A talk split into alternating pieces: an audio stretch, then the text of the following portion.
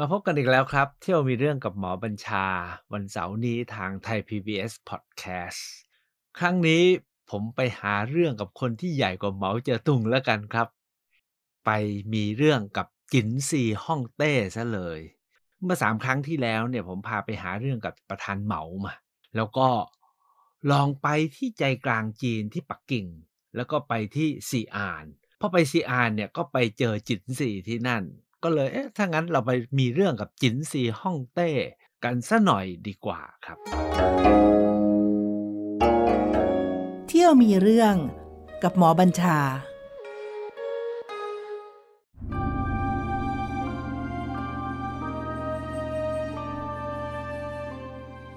ทำไมจะต้องไปหาเรื่องกับจินซีฮ่องเต้เพราะจินซีฮ่องเต้คนนี้แหละครับที่ทำให้จีนเป็นจีนกลางที่ทุกวันนี้จีนเรียกกันว่าจุงกั๋วคือประเทศที่เป็นใจกลางของโลกเป็นศูนย์กลางของจักรวาลเป็นจุดเชื่อมต่อกับสวรรค์และเชื่อไหมครับเพราะจินซีฮ่องเต้นี่แหละครับที่ทำให้จีนยิ่งใหญ่มีพื้นที่ใหญ่โตโอฬารมีประชากรมากที่สุดในโลกต่อเนื่องมาจะได้จนถึงทุกวันนี้ทำไมผมถึงใช้คำเช่นนั้นลองดูประเทศไทยของเราสิครับเอเชียตะวันออกเฉียงใต้ที่เรานิดเดียวเองเรายังแบ่งเป็นไม่รู้กี่ประเทศแล้วเป็นไปได้ไงที่จีนเนี่ยนะอาณาบริเวณใหญ่โตโอฬารไม่รู้กี่เท่าของประเทศไทยเนี่ยเขารวมอยู่ได้ยังไงทั้งหมดนี้ก็เพราะจินซีฮ่องเต้ทำไว้เมื่อ 2,000 กว่าปีที่แล้วครับจินซีฮ่องเต้ทำอะไรบ้างเราดูประวัติศาสตร์จีนย้อนหลังเนี่ยเขาย้อนหลังไปได้ประมาณ 4-5,000 ปีมียุคแบบดึกดำบรรพ์ปรัมปราแล้วก็เข้าสู่ยุคแรกเริ่มประวัติศาสตร์เนี่ยที่เรียกว่าราชวงศ์เซี่ยงราชวงศ์ชางและราชวงศ์โจว3ราชวงศ์นี้เนี่ยนะครับเมื่อประมาณ 3-4-5,000 ปีที่แล้วแต่ก่อนเนี่ยหลายคนบอกโอ้ยเป็นตำนานเป็นปรัมปราแต่ไปมาเนี่ยเขาเจอหลักฐานเจอบันทึกเจอจารึกเจอเรื่องราวมากมายเอาว่าเขาถือเป็นประวัติศาสตร์แล้วนะครับตั้งแต่เซี่ยงชางและโจวจนมาถึงยุคหนึ่งที่เขาเรียกว่ายุคชุนชิวจ้านก๋อชุนชิวก็คือภาษาฝรั่งเรียก Autumnนะจ้านก๋อเรียกว่า Warring State Autumn คือยุคฤดูใบไม้ผลินะครับWarring State คือจ้านก๋อคือรบกันแหลกลานเลยยุคนั้นแหละครับที่จริงๆแล้วตั้งแต่เซี่ยงชางโจวเนี่ยก็ยังเป็นเขตไม่ได้ใหญ่โตมากนักจนถึงยุคชุนชิวและจ้านก๋อเนี่ยครับที่เกิดเป็น 6-7 แคว้นต่างคนต่างก็ต้องการที่จะเป็นใหญ่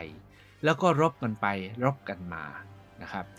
อันเนี้ยเหตุการณ์เนี้ยก็มีราวๆประมาณก่อนคริสตศักราชประมาณ200ปีนะครับโดยประมาณก็เอาว่า 2,200 ปีที่แล้วนะครับเป็นยุคจ้านก๋อหรือยุค Warring State หรือยุคที่รบกันแหลกลานเลยนะครับยิ่งกว่า3ก๊กอีกนะครับคือไม่รู้กี่ก๊กรบกันแล้วจินซี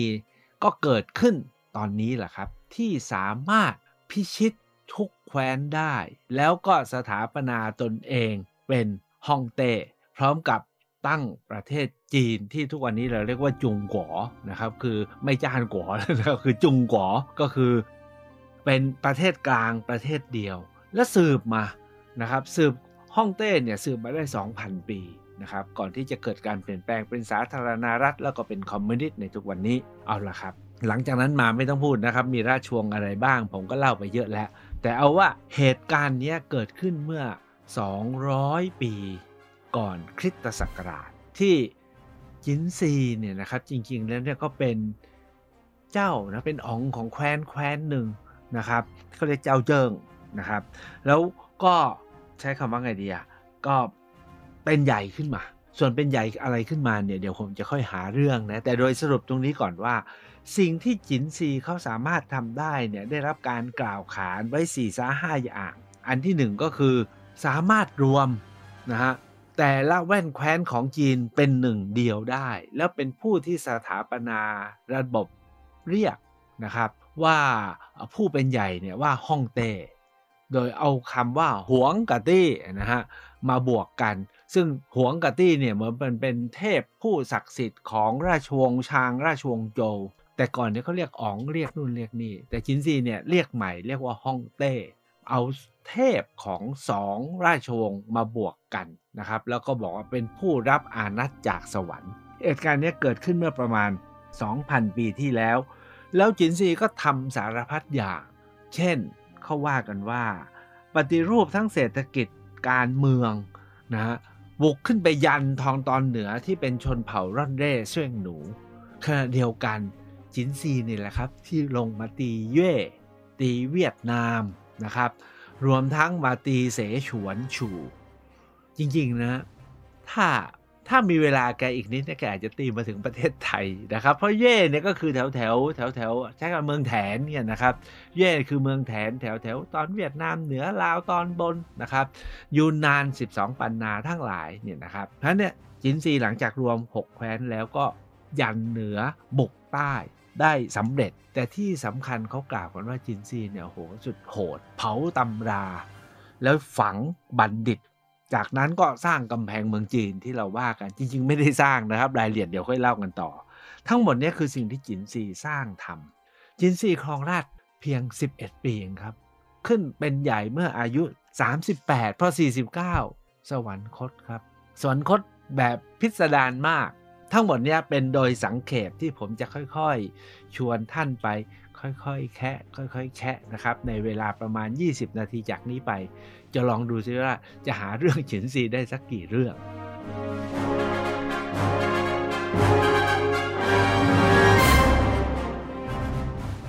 เอาเรื่องแรกคือเมืองจีนเนี่ยเขาถือมากเลยนะครับว่าฮ่องเต้คือโอรสแห่งสวรรค์เพราะฉะนั้นใครจะมาเป็นฮ่องเต้เขาต้องสืบประวัติแล้วต้องสืบประวัติให้ได้ว่าอย่างน้อยก็มีเลือดนะมาจากราชวงศ์นู้นกษัตริย์นู้นกษัตริย์นี้แต่ที่สนุกที่สุดก็คือรู้ไหมฮะว่าจินซีเนี่ยสืบไม่ออกว่าใครเป็นพ่อกันแน่นะครับเพราะว่าตอนมาท้องเนี่ยก็ว่ากันว่าแม่ของจินซีเนี่ยเป็นเรียกว่าเป็นอะไรเป็นแฟนหรือเป็นคู่รักของพ่อค้ามาก่อนคนหนึ่งแล้วก็มาถวายเสร็จแล้วจนสุดท้ายคลอดออกมาเนี่ยก็เป็นที่ถกเถียงว่าตกลงจินซีเนี่ยคือใครเป็นพ่อกันแน่ตอนที่ประสูติเนี่ยครับเป็นประสูติเป็นลูกของเจ้าแห่งแคว้นแล้วเพียงแต่ว่าพ่อไม่รู้ใครแน่เพราะฉะนั้นปัญหาที่หนึ่งก็คือจินซีไม่รู้ใครเป็นพ่อนะครับหลังจากจินซีขึ้นเติบโตมาเนี่ยนะครับพอได้ขึ้นเป็นเจ้าสิ่งที่น่าสนใจก็คือว่ามีคนมองว่าจินซีเนี่ยน่าจะเอาเรื่องถึงขนาดที่มีเจ้าแต่ละแคว้นเนี่ยส่งคนมารอบฆ่าก่อนที่จินซีจะสามารถผนวกอะไรได้เนี่ยนะครับ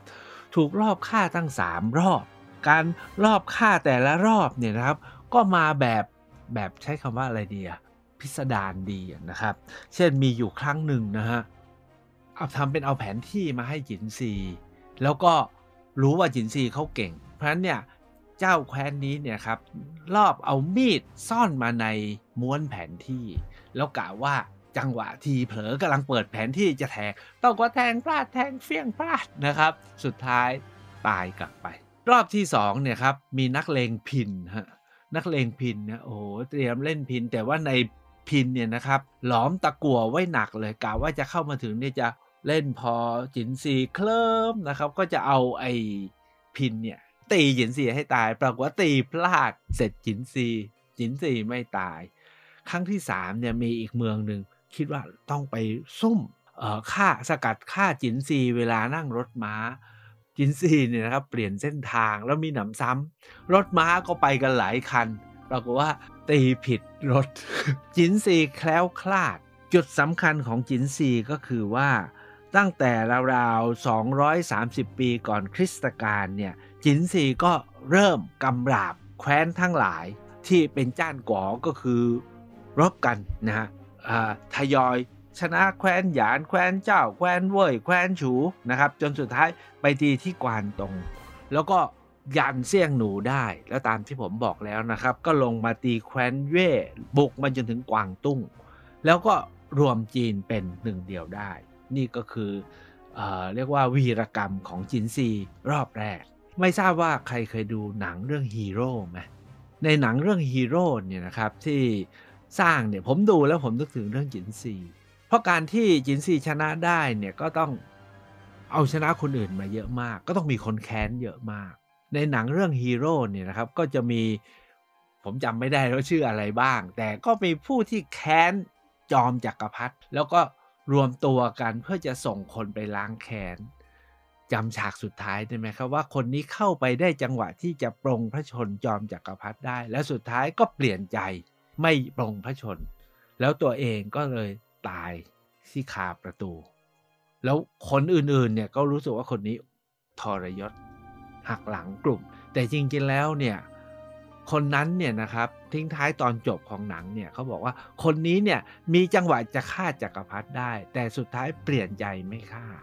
ด้วยเหตุผลก็คือเขารู้สึกว่าถ้าเขาฆ่าคนนี้ได้แคว้นทั้งหลายก็กลับมารบกันอีกเพราะทุกที่นะครับมันต้องมีข้อยุตินี่ข้อยุติยุคนั้นก็คือรบเป็นใหญ่ข้อยุติทุกวันนี้ก็คือเลือกตั้งกันเป็นใหญ่ใช่ไหมจบก็บริหารกันไป4ปีอย่าพลาดหรือถ้าพลาดก็ซัดกันอภิปรายกันไปแต่ยุคก่อนเนี่ยมันมีทางเดียวครับคือรบฉะนั้นคนนั้นเนี่ยแกไม่ฆ่าจอมจักรพรรดิเพราะแกรู้สึกว่าถ้าฆ่าเดี๋ยวนี้เดี๋ยวก็รบกันบ้านเมืองแหลกลานเวลาบ้านเมืองรบกันเนี่ยคนลำบากคือใครอ่ะคือประชาชนนักรบถูกกวาดต้อนไปรบนะครับเพราะจริงๆแล้วเนี่ยจินซีเนี่ยมีคุณูปการในการสร้างความเป็นหนึ่งของแผ่นดินที่รบกันแย่งชิงกันนะครับไม่เป็นที่สิ้นสุดเรียกว่ายุคจานก่อนนี่เป็นยุคที่แบบว่าต้องเรียกว่ากาลียุคนะครับก็คือรบกันทุกแห่งทุกหย่อมหญ้าแต่ยังไงก็ตามเนี่ยครับหลังจากจินซีรวมได้เนี่ยครับจินซีเนี่ยเขาทำสิ่งสำคัญนะครับเท่าที่ผมประมวลมาแล้วก็ลองทบทวนเพื่อเล่าในระยะเวลาสั้นๆเนี่ยนะครับจินซีได้สร้างปฏิบัติการสำคัญอยู่สัก 4-5 เรื่องด้วยกันเรื่องที่หนึ่งก็คือเรื่องของแก้ไขระบบการเรียกว่าการบริหารจัดการประเทศเลยหลังจากนะยันเหนือยันใต้ได้เนี่ยนะครับจินซียุบเมืองทุกเมืองยุบแคว้นทุกแคว้นนะครับแล้วยุบระบบขุนนางเจ้าที่ดินศักดินาทั้งหลายยุบหมดนะครับแล้วส่งตัวแทนของตัวเองเข้าไป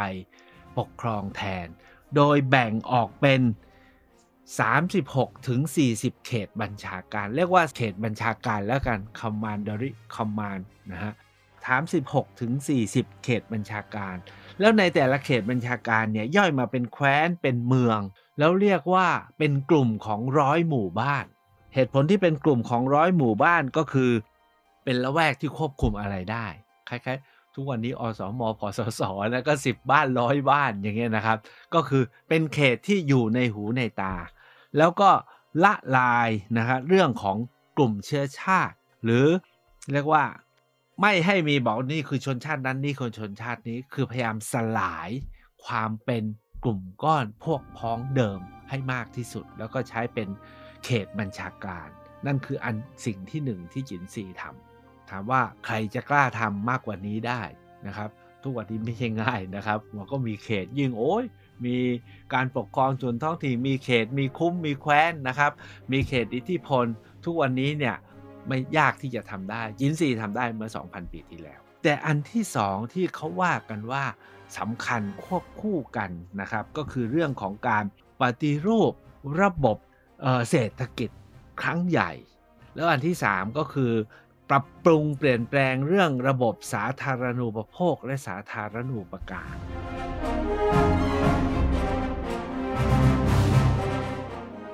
เอาเรื่องสาธารณูปโภคและสาธารณูปการก่อนนะครับอันที่หนึ่งนะครับจำได้นะยุคจ้านก๋อเนี่ยมีการแบ่งเป็นแคว้นแล้วทุกแคว้นก็ต้องมีกำแพงเพื่อกันเขตของตัวเองเพื่อไม่ให้เพื่อนมาบุกรุกใช่ไหมครับขณะเดียวกันเนี่ยคนทางดาวเหนือเสี่ยงหนูเนี่ยชอบบุกลงมาจากภาคตอนเหนือมากเลยนะเป็นพวกชนเผ่าร่อนเร่และนักล่านะครับจะบุกเข้ามาบุกทุกแคว้นอ่ะในแผ่นดินจีนแต่ก่อนเนี่ยจะมีกำแพงเป็นทอดเป็นตอนของแคว้นนู้นของแคว้นนี้จินซีเนี่ยไม่ได้สร้างกำแพงเมืองจีนใหม่นะครับเพียงแต่ให้รื้อบางอันออกไปแล้วก็ต่อกำแพงเดิมเพื่อให้เป็นแบรีเออร์เพื่อกันตอนเหนือไว้เพื่อไม่ให้เสี่ยงหนูลงมาแต่ตอนล่าง ที่แบ่งเป็นแคว้นๆเนี่ยรื้อยุบให้มันกลายเป็นพื้นแผ่นดินเดียวว่ากันว่ากำแพงเมืองจีนที่จินซีเชื่อมต่อเนี่ยนะครับยาวผมจำไม่ได้ว่ายาวทั้งหมดกี่พันกิโลแต่จดตั้งแต่เทียนสินน่ะที่ชายฝั่งทะเลแล้วก็ข้ามหุบเหวหุบผานะครับไปจนถึงกลางทะเลทรายเส้นทางสายไหมนุ่นอันนี้ผมก็เคยไปมา 3-4 จุดทุกวันนี้บางจุดก็ยังดีอยู่บางจุดยังสมบูรณ์แต่บางจุดเนี่ยเหลือจะเป็นกองดินอยู่เท่านั้นเองนะครับนั่นก็คือสิ่งหนึ่งก็คือเพื่อละลายเขตของแคว้นที่มีอยู่อันที่สองคือสร้างกำแพงยันตอนบนส่วนตอนล่างเหรอครับไม่ได้สร้างกำแพงเพราะข้างล่างเนี่ยมีเขตป่าเขาใหญ่นะครับก็คือตรงที่ทุกวันนี้ก็คือเขต12ปันนาเขตเสฉวนนะครับอันนี้มีเขาอยู่แล้วจินซีเนี่ยบุกทะลวงมาถึงใต้แล้วทำอะไรรู้ไหมครับขุดคลองแล้วก็ทำถนนเชื่อมต่อมันทั้งประเทศถามว่าถนนนี้ทำไปทำไมแล้วคลองทั้งหลายเนี่ยเชื่อมต่อจนมาออกแม่น้ำยางซีเกียงนะครับจากตอนเหนือแม่น้ำอะไรอ่ะจากตอนเหนือที่จินซีขุดแม่น้ำเซี่ยงลงมาถึงแยงซีจากแยงซีมาแม่น้ำหลี่แล้วมาแม่น้ำเพลก็คือแม่น้ำที่มาออกที่กวางโจวอ่ะก็ทำให้การสัญจรไปมาส่งกองทัพมาควบคุมนะครับเรียกว่าบัญชาการทุกอย่างเนี่ยมีไฮเวย์ขณะเดียวกันเพื่อควบคุมได้นะครับบุกรุกได้แล้วก็ปราบปรามได้ขณะเดียวกันเนี่ยทำมาค้าขายก็ได้สัญจรไปมาก็ได้อันนั้นคือสิ่งที่จินซีทำในเรื่องของอินฟราสตรักเจอร์แต่ที่เป็นแกนจริงๆก็คือปฏิรูประบบเศรษฐกิจและสังคมต้องใช้คำว่าปฏิรูปใหญ่เลยนะครับยกตัวอย่างเช่นยกเลิกมาตราเงินตราของทุกแคว้นให้ทุกแคว้นกลับมาใช้มาตราเงินเดียวกันนะครับแล้วก็มีเรียกว่ามีเงินอะมีเหรียญอะมีปี้อะนะครับเหมือนกันห้ามใช้อย่างอื่นหมดนี่ข้อที่1ข้อที่2ที่ห้ามก็ที่สร้างขึ้นมาใหม่คือมาตราช่างตวงวัดให้ทั้งแผ่นดินใช้มาตราเดียวกันหมดห้ามใช้อย่างอื่นถ้าใครใช้ก็รู้ใช่ไหมจินซีทำอะไรนะครับอันที่3กำหนดขนาดล้อเกวียนเหมือนกันหมดเพื่อถนนเป็นแนวนี้เท่านั้นจะได้ไปในทางเดียวกันแล้วถ้ารู้ใช่ไหมแต่ก่อนเขาใช้เกวียนเนี่ยเกวียนมันไปเป็นร่องถ้าไม่ได้ขนาดมันไม่ลงร่องมันไปไม่ได้ครับนั้นก็เรียกว่ามีสแตนดาร์ดได้ทุกอย่างต้องเหมือนกันหมดถ้าผิดไม่ได้นะครับถนนคลองคลุมที่บอกแล้วนะครับภาษานี่สิครับทีนี้ไปถึงขั้นของการเปลี่ยนแปลงทางด้านสังคมวัฒนธรรมภาษาให้ใช้อักษรแบบเดียวใช้ภาษาเดียวกันทั้งแผ่นดินด้วยอำนาจสั่งการนะที่แรงมากในยุคนั้นเรียกว่าถ้าใครขัดขืนก็คือตายนะครับใช้ภาษาเดียวทั้งหมดนี้ด้วยการใช้ภาษาเดียวใช้มาตราช่างเดียวกันนะครับใช้ล้อเกวียนแบบเดียวกันใช้เงินตราเดียวกันทุกอย่างเนี่ยมันถูกเปลี่ยนไงแม้จินซีครองราชย์เพียง10ปีนะครับมันเปลี่ยนได้นี่ก็คือสิ่งที่ใครจะหาเรื่องก็หาเรื่องว่าเผด็จการนะครับจินซีเนี่ย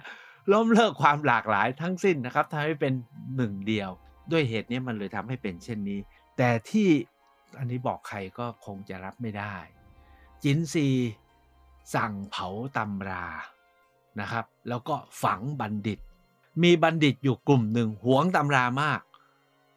เป็นตำราที่ต้องเผาต้องทิ้งห้ามมีไว้ครอบครองมีบัณฑิตจำนวนหนึ่งถูกจับได้ว่าหวงจะเอาไว้อ่านจินซีสั่งฝังทั้งเป็นเลยว่ากันว่าฝังไป460คนนะครับฝังทั้งเป็นอันนี้คงจะจำได้นะครับว่ายุคจ้านกั๋วเนี่ยเป็นยุคที่ขงจื้อเกิดนะครับขงจื้อเล่าจื้อเนี่ย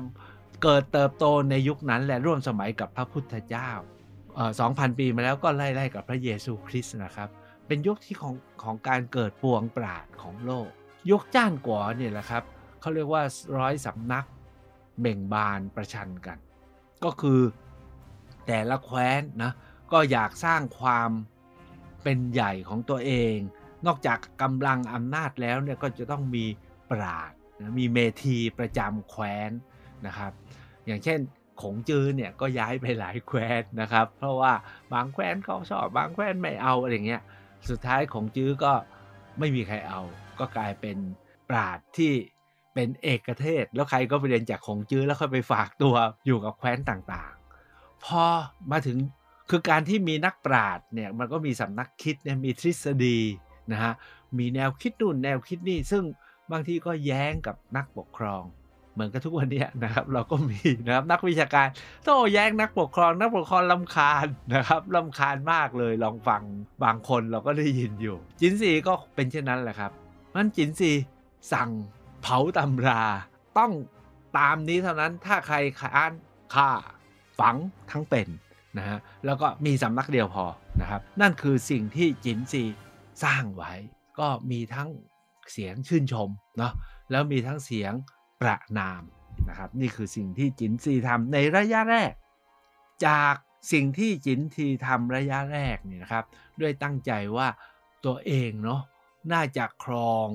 แผ่นดินจีนซึ่งไม่เคยมีใครเคยทำได้ก่อนนะได้อย่างต่อเนื่องยาวนาน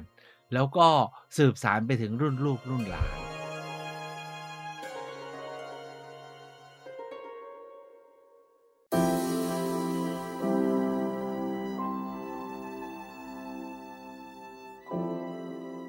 จุนซีเนี่ยพลาดอยู่เรื่องหนึ่งนะครับที่ต้องใช้คำว่าอะไรยิ่งใหญ่ขนาดนั้นแล้วดันมากลัวตายในช่วงท้ายเนี่ยครับหรือตั้งทันทีที่มีอำนาจก็กลัวตายครับก็เริ่มหายาอายุวัฒนะแล้วก็มีพวกนักเล่นแร่แปรธาตุมาฝากตัวเป็นครูบาอาจารย์เป็นเซียนนะครับแล้วก็มีตำราทั้งหลายว่ากันว่าจินซีถึงขนาดส่งนักเดินเรือนะครับเพื่อออกไปหายาอายุวัฒนะที่บอกว่าอยู่ในแดนไกลส่งไปตั้งไม่รู้กี่สิบคนนะครับออกไปเรื่อยๆปรากฏว่าพวกนี้ไปไม่กลับสักคนหนึ่งเพราะทุกคนรู้ว่าถ้าไปแล้วไม่เจอกลับมาก็ถูกฆ่านะครับว่ากันว่าพวกนี้ส่วนหนึ่งเนี่ยคือพวกที่ไปตั้งแผ่นดินอยู่ที่ญี่ปุ่นไงก็คือเป็นพวกที่ถูกส่งไปหายาเอายาอายุวัฒนะให้จินซีแล้วพวกนี้รู้ทันไม่กลับดีกว่านะครับแต่ประเด็นก็คือในการออกเดินทางรอบที่4หรือรอบที่5ของจินซีเนี่ยนะครับจินซีจะมีแกรนทัวร์ก็คือออกไปแสวงหานู่นหานี่หรือบางทีก็ไปตรวจราชการเนี่ยในหนที่5เนี่ยแหละครับจินซีเนี่ยก็ออกไปทำสารพัดอย่างขณะเดียวกันก็ไปหายาอายุวัฒนะส่วนในเมืองนั้นเนี่ยโอ้โหก็มีการสร้างอุโมงค์สร้างอะไรเพื่อป้องกันนะฮะคนมารอบฆ่าเนี่ยตอนนั้นมีข่าวลือเขาว่ามีอุกกาบาตตกแล้วฮ่องเต้เนี่ยจะสิ้นพระชนม์และแผ่นดินจีนจะแตกแยกจินซีก็ยังออกไปปรากฏว่าไปเกิดเหตุสวรรคตกลางทางขณะที่อยู่ห่างจากเซี่ยงหยางเนี่ยตั้งใช้ระยะเวลาเดินทางถึง2เดือนไปไกลมากเลยแล้วก็ไปสวรรคตถามว่าสวรรคตอะไรทุกคนบอกว่าเขาคงจะสวรรคตจากยาอายุวัฒนะซึ่งสมัยนั้นเนี่ยคงจะใส่สารหนูและปรอดเพราะของพวกนี้เนี่ยเชื่อว่าเป็นตัวฆ่าเชื้อโรคได้ฆ่าหนูได้หนูเนี่ยเป็นตัวพาหะใช่ไหมก็เลยเอาไปใส่ในยาสุดท้ายตัวเองก็ได้รับพิษและตายเองสินตีไปกับมหาอมาตย์ด้วยความที่มันกลเกมนะครับแล้วมันพลิกผันมากเลยมหาอมาตย์เนี่ยก็เก่งนะครับไม่ให้แพร่งพรายรู้ว่าจินซีสวรรคตแล้วแต่สมัยนั้นมันไม่มีฟอร์มาลีนฉีดเนาะจินซีเนี่ยถูกพากลับมาถึงเซี่ยงหยางก็คือเมืองหลวงเนี่ยครับในเวลา2เดือนด้วยรถม้าที่คิดดูแล้วกันฤดูร้อน2เดือนจินซีตัวอ้วนมันต้องเน่านะฮะเขาก็เลยเก่งมากเลยนะเอารถม้าใส่ปลาเน่าขนาบเพื่อให้คนคิดว่าเป็นปลาเน่าไม่ใช่จินซีเน่าแล้วก็พยายามสร้างฉากว่าเหมือนกับยังอยู่นะครับเมื่อเข้ามาถึงก็จัดการเผด็จศึกคือพวกอำมาตย์ก็กลัวว่าอีกฝ่ายจะชนะแล้วก็รัชทายาทจะเป็นใหญ่ก็หาเหตุให้รัชทายาทกับอีกฝ่ายเนี่ยฆ่าตัวตายแล้วก็ให้ลูกของจินซีที่ไม่เก่งขึ้นครองราชจากนั้นก็เกิดการกบฏแล้วก็ล้มทันทีนะครับลูกจินซีเนี่ยครองราชต่อได้ไม่กี่ปีราชวงศ์จินก็ล้มทันที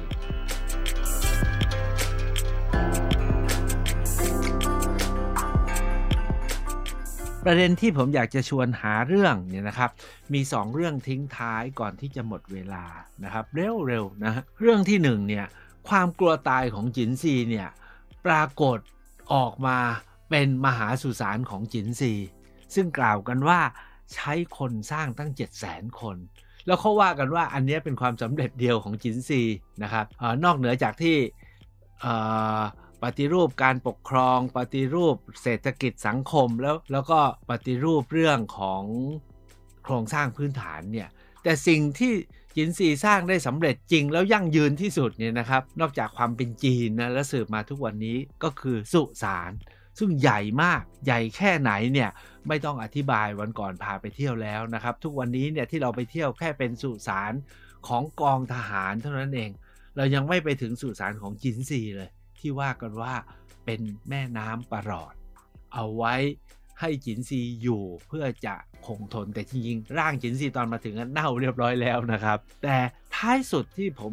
อยากจะหาเรื่องจินซีนิดนึงว่าตกลงเนี่ยจินซีเป็นอะไรแน่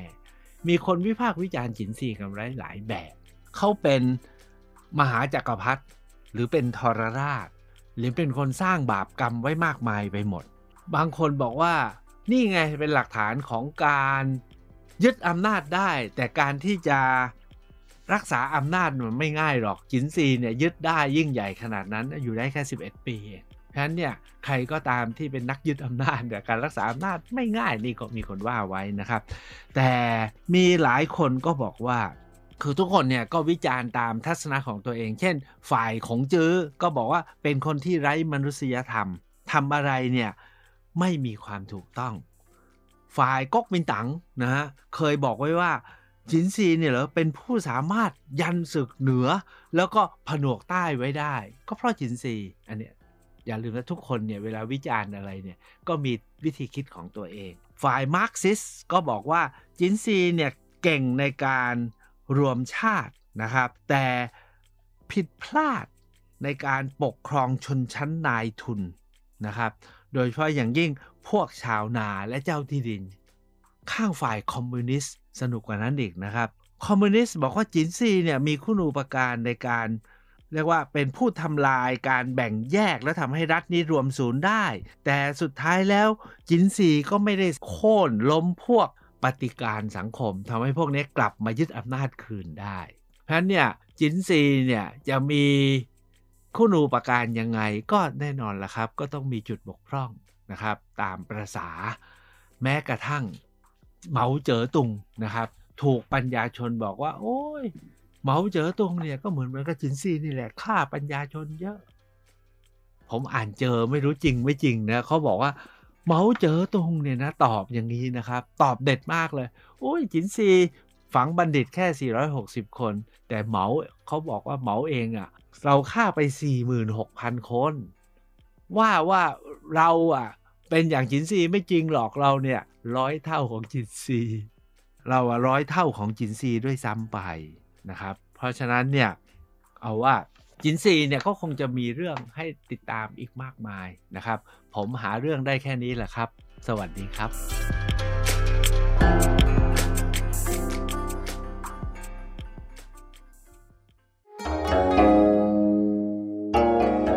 ับเที่ยวมีเรื่องกับหมอบัญชา